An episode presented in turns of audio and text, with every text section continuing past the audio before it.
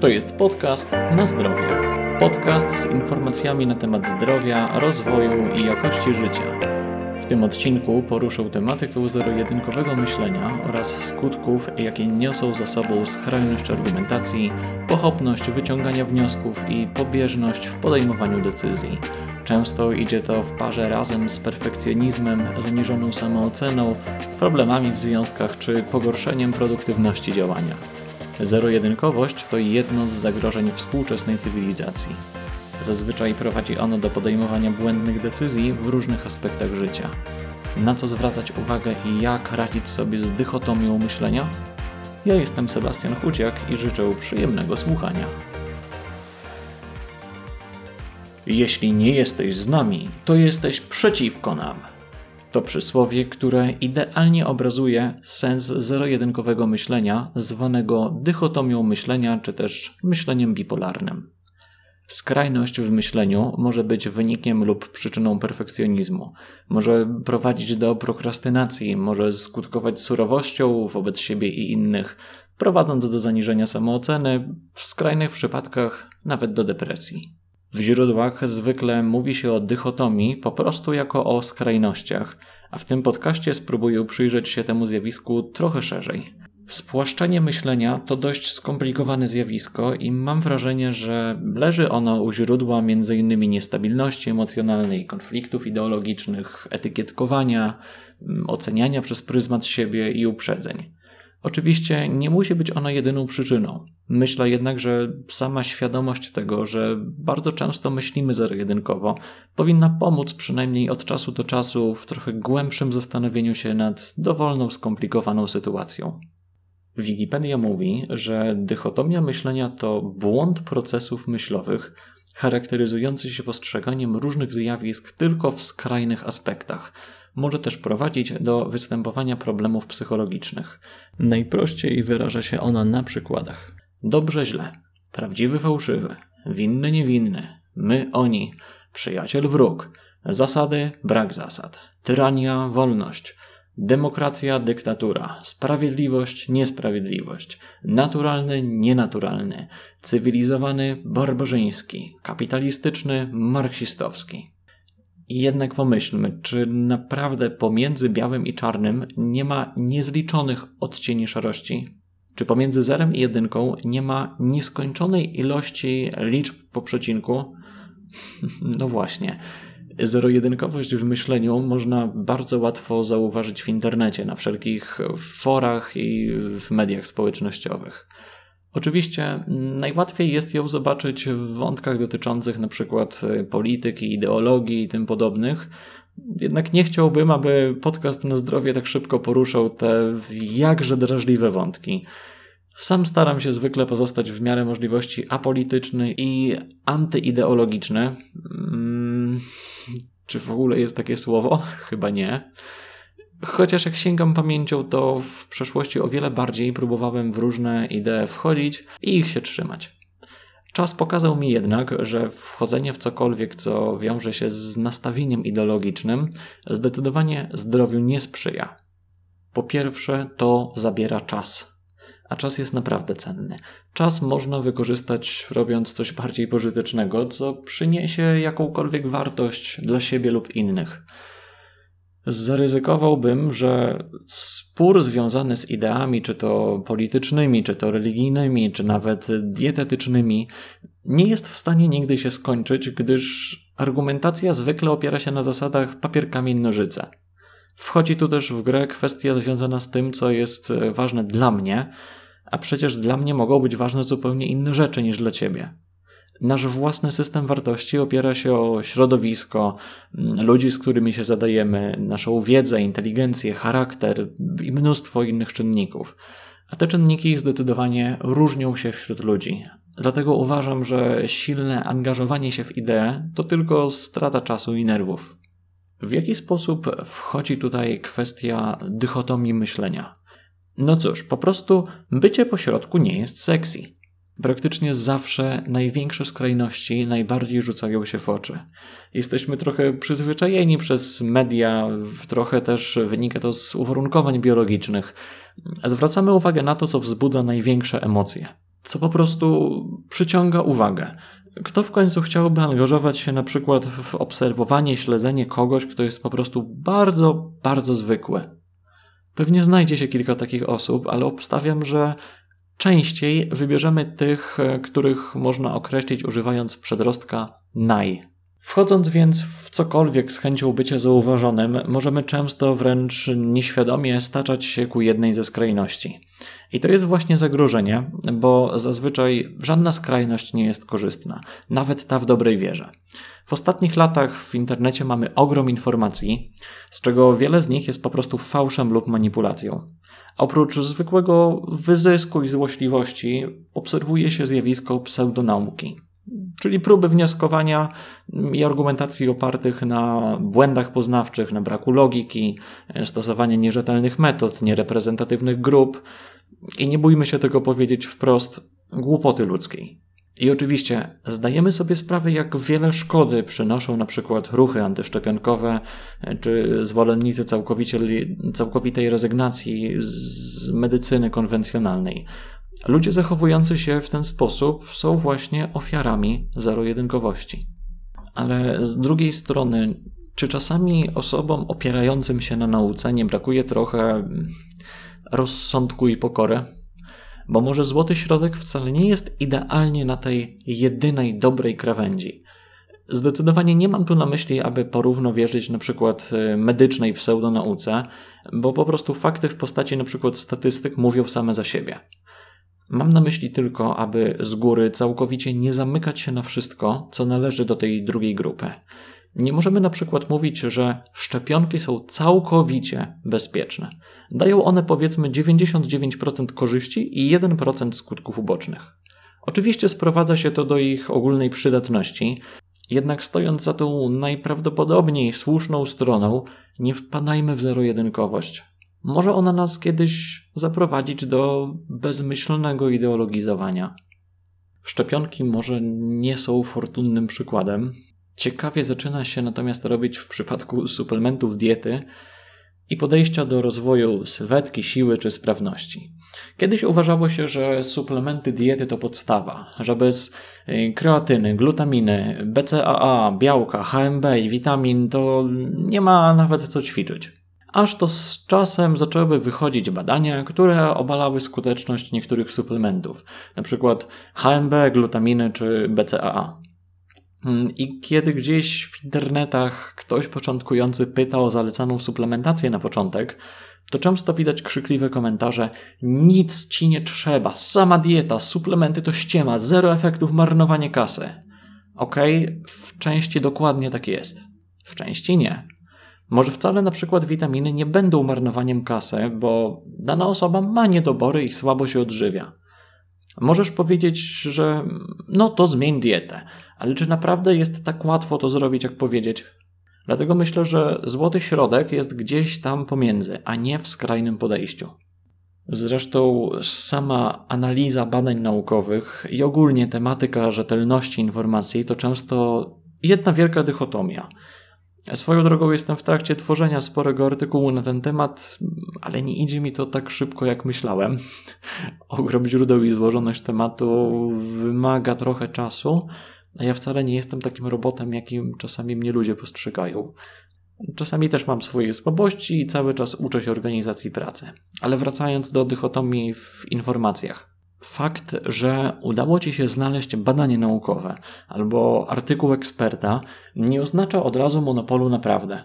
Badanie prowadzone na, grupę, na grupie mm, tysiąca osób, w którym wartość istotności statystycznej P wyniosła jedna setna, oznacza, że z dziewięćdziesiąt dziewięć procent prawdopodobieństwem jest istotna różnica między badanymi grupami. To jest wynik pozwalający na twarde wnioski X działa lepiej od Y, ale tylko statystycznie. Nie zawsze i nie wszędzie. W końcu nasze organizmy są różne, inne, reagują inaczej na ten sam czynnik. Jesteśmy naprawdę złożonymi istotami i ogrom modyfikatorów sprawia, że po prostu nie można myśleć zero-jedynkowo. Nie jest wykluczone, że na przykład warzywa, o których ogólnie mówi się, że są zdrowe, u kogoś lub u jakiejś niewielkiej grupy osób będą powodowały problemy zdrowotne. Dlatego używanie słów zawsze i nigdy może okazać się po prostu błędne. Również w odżywianiu zero-jedynkowość to plaga. Na przykład weganie potrafią bezwzględnie klasyfikować wszystko, wszystkożerców jako morderców, a wszystkożercy dla kontrastu nazywają wegan trawojadami. Do tego w grę wchodzą idee i emocje. Skrajność myślenia przybiera na sile tak bardzo, że niekiedy tak prosty temat jak sposób odżywiania może stać się podstawowym źródłem konfliktów. Bywa, że ludzie po prostu kłócą się o sposób odżywiania. Ciekawie robi się, gdy ktoś uzależniony na przykład od słodyczy zaczyna wypowiadać się krytycznie o zdrowym odżywianiu. Zaczyna mówić o ciągłym jedzeniu sałaty, wyrzeczeniach, ograniczaniu itd., itd. A zdrowe żywienie wcale nie musi wyglądać w ten sposób. Może po prostu ograniczyć się do zaprzestania spożywania tego, co najbardziej niezdrowe i częstszego spożywania najbardziej zdrowych produktów. A wcale nie trzeba jeść pięciu posiłków dziennie i liczyć kalorii, aby to było skuteczne i efektywne. Przede wszystkim też nie ma czegoś takiego jak zdrowe odżywianie i niezdrowe odżywianie. To są dwie skrajności, które należy rozpatrywać w nieskończonej skali. Większość przeciętnych osób odżywia się przeciętnie lub umiarkowanie niezdrowo i przejście z przeciętnego odżywiania na lepsze nie musi od razu oznaczać ogromnych zmian. Może to być wyłącznie zaprzestanie spożywania słodkich napojów albo wyłącznie jedzenie codziennie jednego owocu lub warzywa więcej, czyli zdecydowanie nie zero lub jeden. Różnice między ludźmi występują we wszystkich możliwych do opisania płaszczyznach. Inne są nie tylko tak zwane ciała, ale także umysły, charaktery. Tak zwane, bo nasze organizmy to jedna całość. Zero-jedynkowość w przypadku myślenia pokazuje się czasami w ocenianiu innych ludzi na podstawie siebie.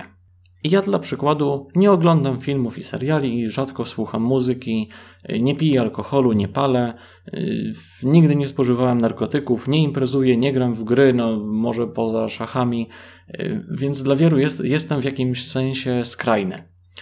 Osoby takie jak ja mogą spotkać się z pytaniami takimi jak to co to za życie, albo tekstem typu ja tam wolę korzystać z życia. Tylko że każdy jest inny. Mi satysfakcję i przyjemność z życia daje właśnie to, co robię, a co dla innych może być pewną skrajnością.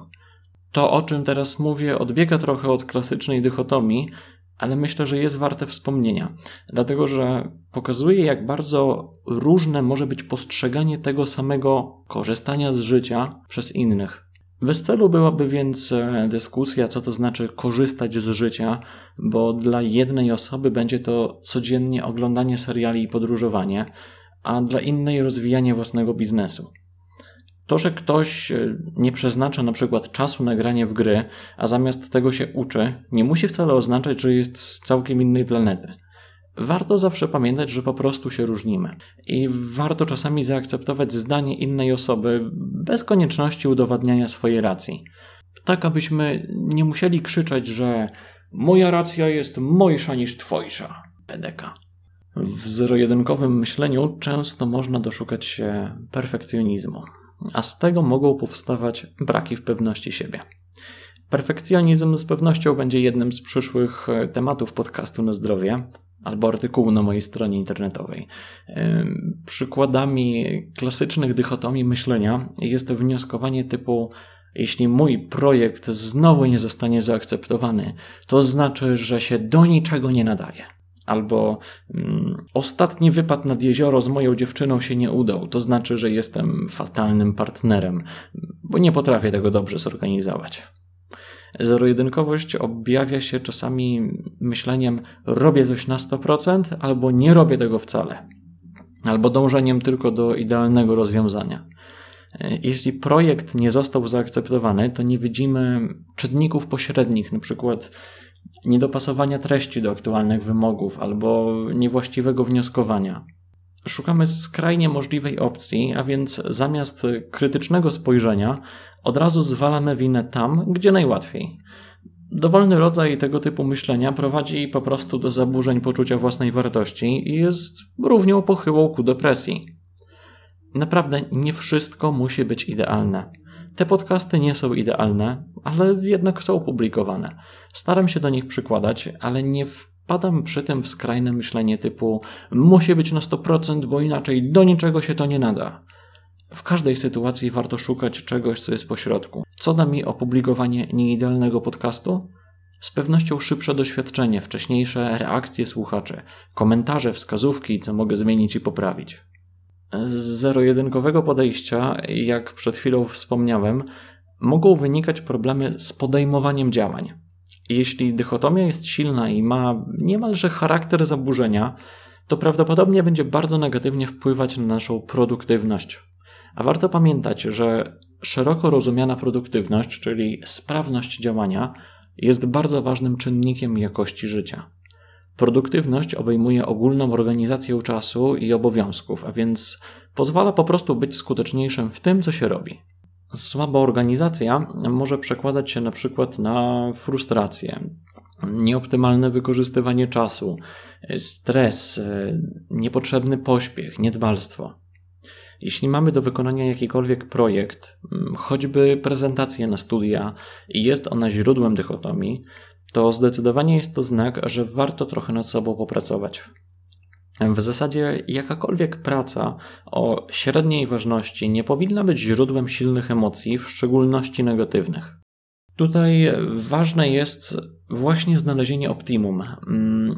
Osoby, które dotyka silna zero-jedynkowość, mogą na przykład mieć tendencję do prokrastynacji, a więc odkładania na później. No bo chcą, żeby ta prezentacja była jak najlepsza, już z góry wiedzą, że spędzą długie godziny nad szlifowaniem jej szczegółów. To bardzo zniechęca do działania i wcale nie przekłada się na lepsze efekty. Czasami lepiej jest coś zrobić po prostu dość dobrze, a niekoniecznie na sto procent.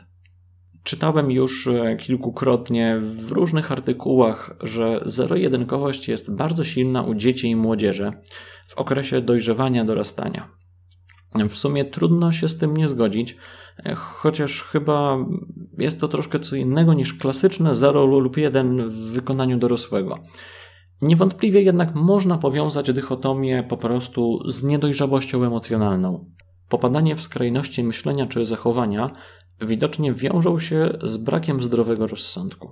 Często na przykład z chęci zaimponowania innym, pokazania siebie jako kogoś wyżej w hierarchii, udowadniania czegoś przed kimś. U dzieci i młodzieży takie zachowania mogą być zrozumiałe nie tylko ze względu na nie w pełni wykształcone emocje, ale po prostu na chęć upodobniania się do dorosłych. Dzieci bacznie obserwują zachowania starszych, a jakie zachowania najbardziej rzucają się w oczy i uszy? No, bynajmniej nie te łagodne, ale właśnie najbardziej skrajne. Dychotomia jest mechanizmem obserwowanym wyjątkowo często w przypadku zaburzeń osobowości. Często osobowości narcystycznej, ale najczęściej wśród osób chwiejnych emocjonalnie, nazywanych borderline. Osobowość typu borderline charakteryzuje się silną huśtawką emocjonalną, wahaniami nastroju, napadami gniewu, zaburzonym obrazem siebie i otoczenia, lękiem przed odrzuceniem, uczuciem pustki czy autoagresją. Natomiast osobowość narcystyczną charakteryzuje przede wszystkim niezdolność do przyjęcia perspektywy innych osób, brak empatii czy potrzeba bycia podziwianym. Ogólnie rzecz biorąc, zaburzenia osobowości to stany pośrednie pomiędzy szeroko rozumianym zdrowiem a chorobą psychiczną. Pozwalają one często na funkcjonowanie w społeczeństwie, ale znacznie je utrudniają. Oczywiście trudno jest stwierdzić kierunek i przyczynowość zjawisk takich jak zaburzenia osobowości czy po prostu zero-jedynkowe myślenie. Czyli nie możemy mówić, że jedno wynika z drugiego, na przykład z myślenia zero-jedynkowego bierze się zaburzenie osobowości. Wiemy natomiast, że te mechanizmy współwystępują ze sobą. Szukając różnych materiałów do tego tematu, znalazłem ciekawy wątek w internecie. Na forum nerwica kropka com dotarłem do jednego z wątków poruszających zero-jedynkowość myślenia.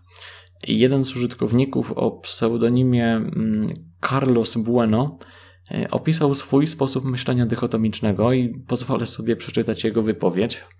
Tutaj odpowiada na wcześniejszy komentarz użytkownika Lilith. nie działa i trudno, żeby działało, ponieważ tak naprawdę myśl pozytywnie niczego nie podważa. Myślenie dychotomiczne podstępnie rozwija się przez lata, nawet nie zauważamy, kiedy zaczynamy myśleć w kategorii czerni i bieli. Nagle okazuje się, że nie potrafimy inaczej postrzegać otaczającej rzeczywistości, a przecież daje nam to bardzo spłycony obraz świata. No i ten użytkownik Carlos Bueno odpowiada: u mnie to się chyba już rozwinęło we wczesnych latach szkolnych, wynikało poniekąd z perfekcjonizmu, strasznie się wkurzałem, gdy nie byłem najlepszy w klasie, gdy dostałem pięć minus, a nie pięć przed epoką szóstek. Nie znosiłem przegrywać meczów, zawodów sportowych, a każda porażka była dla mnie dowodem, że jestem beznadziejny. Po kilka lat trenowania biegów zrezygnowałem, bo nie znosiłem porażek i tego, że inni mimo, że trenują, mimo, że mniej trenują, są lepsi. A obecnie moje myślenie jest nie lepsze. Uważam, że nie nadaje się do żadnej pracy, a z drugiej strony też uważam, że jakieś proste fizyczne prace są dla mnie poniżające. Chory to jakiś jest. Koniec cytatu. Ciekawie jednak robi się później, gdzie użytkowniczka niosąca radość wdaje się w dyskusję z innymi, pokazując idealnie sposób myślenia zero-jedynkowego. Przeczytam teraz tylko jedną odpowiedź, a chętnym prześledzenia całego wątku zostawiam link w opisie tego odcinka podcastu. Ta użytkowniczka odpowiada na taki cytat: to jest wręcz niemożliwe, żeby być zerem. Jej wypowiedź to: wierz mi, jest możliwe. Jeśli człowiek dążący do perfekcjonizmu niczego w życiu nie osiąga, to jak inaczej to nazwać? Koniec cytatu. W dalszej części wątku można zaobserwować klasyczną argumentację osób dotkniętych silną dychotomią myślenia. Widoczne są na przykład wypowiedzi autorów, według których jeśli ktoś jest trochę dobry i trochę zły, to znaczy, że jest zły. I oczywiście wynika to z własnej interpretacji i własnego wartościowania. Samo wartościowanie nawiązuje do tego, o czym powiedziałem już wcześniej, a więc różnic między nami, ludźmi. Oprócz tego, że mamy zupełnie inne organizmy i charaktery, to różnią się też zawsze środowiska, w jakich się wychowujemy, a więc cała otoczka społeczno-kulturowa. Nie wchodząc już w jakiekolwiek zaburzenia postrzegania, każdy ma prawo twierdzić, że na przykład jeden zły czyn przekreśla dobre czyny drugiego człowieka. Tak samo jak każdy ma prawo do niezgodzenia się z takim twierdzeniem i własnej argumentacji. Skrajności w myśleniu mogą więc też wynikać z własnej, niekoniecznie obiektywnej i spójnej logicznie interpretacji jakiegoś zachowania. Często właśnie ma to jednak charakter zamykania się na jakieś argumenty, a to prowadzi prosto do zamykania się w pewnych ideach. Dość powszechnym, a chyba trochę za rzadko zauważanym zero-jedynkowym myśleniem jest wybiórczość postrzegania. Klasyczny przykład? Żona mówi do męża: ty nigdy nie wynosisz śmieci. Innym razem mąż mówi do żony: czego ty zawsze musisz się tak długo stroić? Oczywiście, jeśli faktycznie jest to zawsze lub nigdy, no to zwracam honor. Jednak te graniczne słowa zdecydowanie są używane zbyt często, a używane są właśnie po to, aby podkreślić powagę zjawiska. Wybiórczość pojawia się wtedy, kiedy po prostu wygodniej jest coś pobieżnie zinterpretować. Często kosztem niepotrzebnego obrażania, krytykowania i niedoceniania. W końcu, jeśli używamy wobec kogoś często słów zawsze, nigdy, ciągle, za każdym razem, nie patrząc na to, że od czasu do czasu ta osoba jednak się postara i zrobi inaczej, to tak jakbyśmy ignorowali te pożądane zachowania. To jest w ostateczności krzywdzące dla obydwu stron. Wybiórczość myślenia prowadzi też do etykietkowania ludzi i uprzedzeń. Prowadzi do podziałów, wrogości, niechęci i stygmatyzacji. W jaki sposób i dlaczego? Wystarczy połączyć generalizację, używanie słów każdy, zawsze oraz klasyczne jeśli nie jesteś z nami, to jesteś przeciwko nam i mamy gotowy przepis na wrogość. Ile razy można spotkać się z twierdzeniami typu jak oglądasz telewizję, to jesteś bezmózgiem, jak ksiądz to pedofil, jak Rosjanin to alkoholik, jak przedsiębiorca to wyzyskiwacz, jak ogląda T V N to jest za partią X, jak homoseksualista to zboczeniec, jak czarnoskóry to złodziej, jeśli nie chodzi do kościoła to satanista. Wszystkie te twierdzenia to właśnie podejście zero-jedynkowe. Niepotrzebna i nastawiona z góry na wrogość, wspierająca uprzedzenia postawa. Przypisywanie ludziom określonych cech ze względu na inne współwystępujące cechy. Poza tym fakt, że znaczna część jakiejś grupy zachowuje się w określony sposób, nie oznacza zwykle, że każdy zachowuje się w ten sam sposób. No właśnie, ale to wymaga myślenia. I tu dochodzimy do momentu, w którym mógłbym zakończyć i podsumować. Aby nie myśleć zero-jedynkowo, trzeba po prostu myśleć. I coś w tym jest, bo w zasadzie każdy poruszony przeze mnie wątek w dużym uproszczeniu sprowadza się właśnie do tego. Jednak nie jest to takie proste. Nasze organizmy są biologicznie zaprojektowane do oszczędzania wszystkiego, co możliwe. Wyobraźmy sobie jaskiniowca, na którego zza drzewa wyskakuje tygrys. Gdyby ten zamiast natychmiast uciekać, zaczął długo się zastanawiać nad możliwym schematem postępowania, to dzisiejszym obiadem tygrysa nie byłaby antylopa. Tylko że w sytuacji napaści przez tygrysa błyskawiczna ocena sytuacji w sposób zero-jedynkowy, na zasadzie jest zagrożenie, czego nie ma, ratuje życie. Kiedy jednak spotykamy się z mniej nagłą sytuacją, to oszczędność w myśleniu nie jest już tak przydatna. Ba, zwykle właśnie utrudnia postępowanie. Często jeśli mamy do czynienia na przykład z testem czy ankietą, to pytania w wielostopniowej skali sprawiają dużą trudność. W końcu odpowiedzi tak lub nie udziela się sporo łatwiej niż wybierając spośród zdecydowanie nie, raczej nie, ani tak, ani nie i tak dalej. Dychotomia jest więc sposobem na zwykłe ułatwienie sobie myślenia, jednak trzeba po prostu wiedzieć, kiedy warto ją wykorzystywać, a kiedy często nieświadomie używamy jej nieracjonalnie. W zero-jedynkowości charakterystycznymi cechami są też brak stopniowania i brak odniesienia do sytuacji. Istnieją słowa i zwroty, których często nie lubimy używać, ponieważ uznaje się je za niewiele wnoszące. Są to m.in. czasami, trochę, odrobinę, rzadziej, od czasu do czasu, lepiej, to zależy, jednak, w różnych sytuacjach, czy czasami tak, a czasami nie. Wspominałem o tym, że konkrety są chętniej przyjmowane z wielu powodów. W tym przypadku brak konkretu tak jakby nie zaspokaja potrzeby odbiorcy.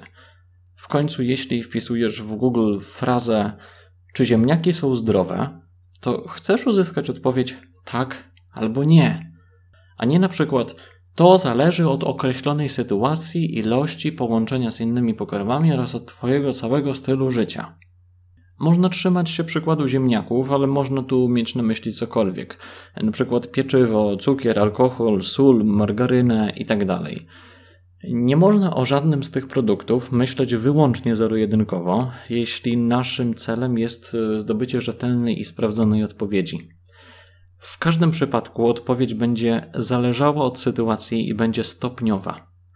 Na przykład najprawdopodobniej ziemniaki są bardziej zdrowe od alkoholu, ale mniej zdrowe od dobrej jakości pieczywa.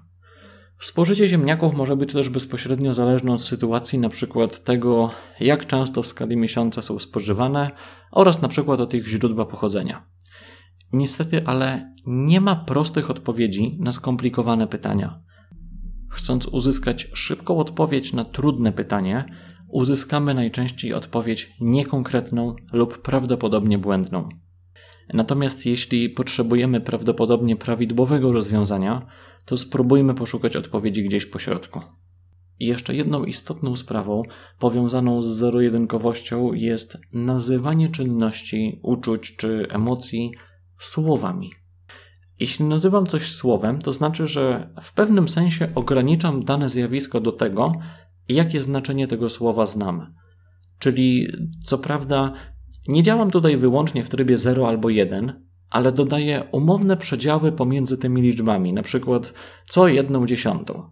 Jednak pomiędzy zerem i jedynką nie ma tylko dziesięciu różnych liczb, ale cała nieskończoność. Zastanawiam się tylko, jak to dobrze zobrazować.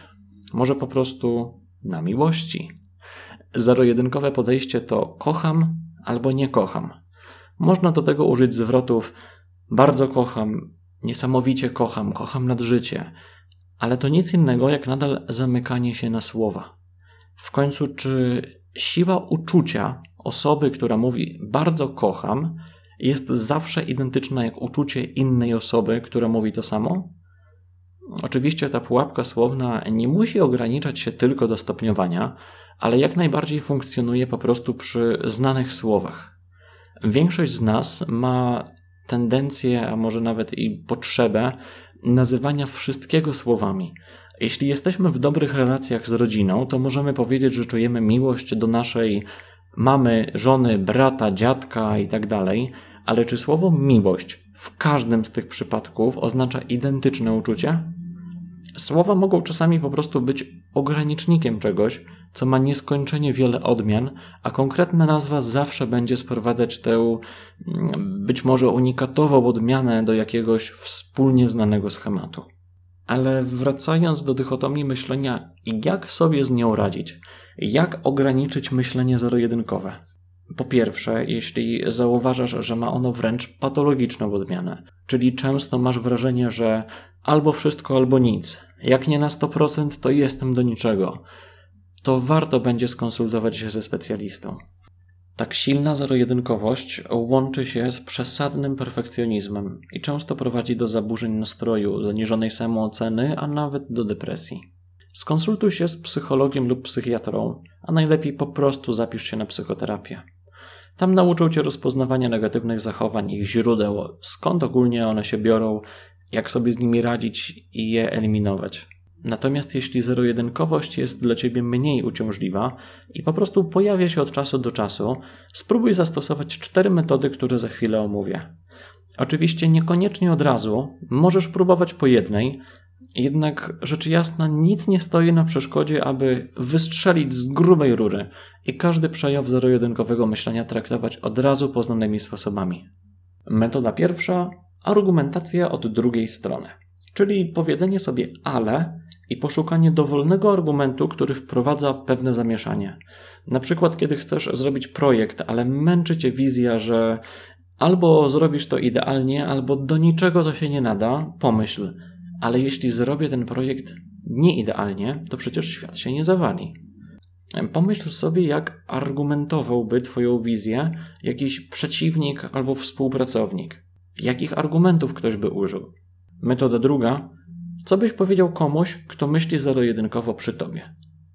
Czyli wyobraź sobie, że twój kolega, twoja dziewczyna, twoja mama czy ktokolwiek inny przy tobie zachowuje się typowo zero-jedynkowo. Co takiej osobie powiedziałbyś? Tym razem to ty spróbuj wymyślić argumenty, które przekonałyby inną osobę. Jeśli na przykład twoja koleżanka ciągle dzieli ludzi na dobrych i złych, albo bogatych i biednych, jakich argumentów trzeba by użyć, aby odkryła ona, że pomiędzy tymi skrajnościami jest jeszcze wiele innych opcji? Metoda trzecia. Samoobalenie. Jest to nic innego jak powiedzenie sobie, a co jeśli się mylę? Samoobalenie to próba poszukania dowolnych argumentów, które sprawiłyby, że przestaniesz myśleć w ten sposób. I jeśli na przykład postrzegasz wierzących lub niewierzących za w jakiś sposób gorszych, to spróbuj określić, jaka dokładnie sytuacja sprawiłaby, że twoje zdanie uległoby zmianie. Na przykład jeśli uważasz wierzące osoby za zamknięte i niemyślące samodzielnie, to określ dokładnie, jak wierząca osoba musiałaby się zachowywać, co musiałaby robić, abyś zmienił zdanie. I ewentualnie, jeśli potrzebujesz, poszukaj takich przypadków. Metoda czwarta. Przemyślenie, czy nie byłoby korzystne, aby zmienić zdanie. Tak po prostu pomyśl, czy gdyby twoje zero-jedynkowe zdanie uległo zmianie, to czy nie uzyskałbyś na tym jakichś korzyści, czegoś pozytywnego? Jeśli trudno jest ci zaakceptować, że się różnimy i przez to nie możesz zaakceptować odmiennego zdania różnych ludzi, a zamiast tego wrzucasz ich do jednego worka pod tytułem na przykład oszołomy, to pomyśl, co przyniesie ci zaprzestanie takiej czynności. Może zrozumienie natury innych ludzi, na przykład obsesyjnych podróżników albo wegan poszerzy twoje horyzonty, zmieni twoje spojrzenie na świat, a może po prostu da ci pewne doświadczenie, w którym zaobserwujesz, jakiej argumentacji używają ludzie myślący trochę inaczej. Pomyśl też o konsekwencjach, które cię czekają, jeśli trzymasz się skrajności. Oczywiście samodzielnie wybieraj, czy lepiej jest się skupiać na negatywnych konsekwencjach, czy raczej na możliwości niedoświadczenia jakichś korzyści. Pamiętaj, że oprócz tych czterech metod trzeba po prostu myśleć. Podsumowując, zero-jedynkowe myślenie, znane jako dychotomia myślenia, to niedostrzeganie tego, co jest pomiędzy białym i czarnym, a zazwyczaj pomiędzy nimi jest nieskończenie wiele odcieni. Zero-jedynkowość w swojej patologicznej wersji może przybierać charakter niemalże samookaleczania, może wiązać się z chorym perfekcjonizmem, zaburzeniami samooceny, a nawet depresją. Zwykle myślenie w skrajnościach jest niekorzystne dla obu stron. Osobie tak myślącej zamyka możliwości oraz tworzy sposobności do przypisywania etykietek i stygmatyzacji innych osób. Zwykle skrajna opcja jest po prostu konkretniejsza i łatwiejsza, jednak prowadzi do ideologizacji i zamykania się w swoich nie zawsze słusznych poglądach. Zero-jedynkowe myślenie może mieć destrukcyjny charakter dla zdrowia i jakości życia człowieka, bowiem każda aktywność, czynność czy zachowanie wymaga umiaru, aby być korzystna. Czy to aktywność fizyczna, czy odżywianie, czy suplementacja, czy relacje z innymi, np. w związku, zawsze wymagają trzymania się złotego środka. Może to nie jest łatwe, ale daje największą satysfakcję. To wszystko w tym odcinku. Serdecznie dziękuję za jego wysłuchanie do końca. Daj znać w dowolny sposób, czy ten podcast podobał Ci się i co chciałbyś lub chciałabyś w nim zmienić. Przygotowanie dość długiego materiału na konkretny temat nie jest łatwe, dlatego nowe odcinki nie wychodzą regularnie co tydzień, jednak będę starał się, aby nowy odcinek pojawiał się nie rzadziej niż raz na miesiąc. Z czasem, gdy też nabiorę wprawy w podcastowaniu, spróbuję nagrywać odcinki częściej. Już niedługo, jeśli wszystko pójdzie zgodnie z planami, w podcaście Na Zdrowie zaczną pojawiać się także odcinki nagrywane wspólnie z gośćmi. Pamiętaj, aby podzielić się tym podcastem ze znajomymi, jeśli uznajesz go za wartościową treść. Możesz też polubić i udostępnić stronę podcastu na Facebooku. Jeśli chcesz się ze mną skontaktować, to dane do mnie znajdziesz na stronie sebastianchudziek.pl ukośnik kontakt. Do usłyszenia w kolejnym odcinku już niebawem. Na zdrowie!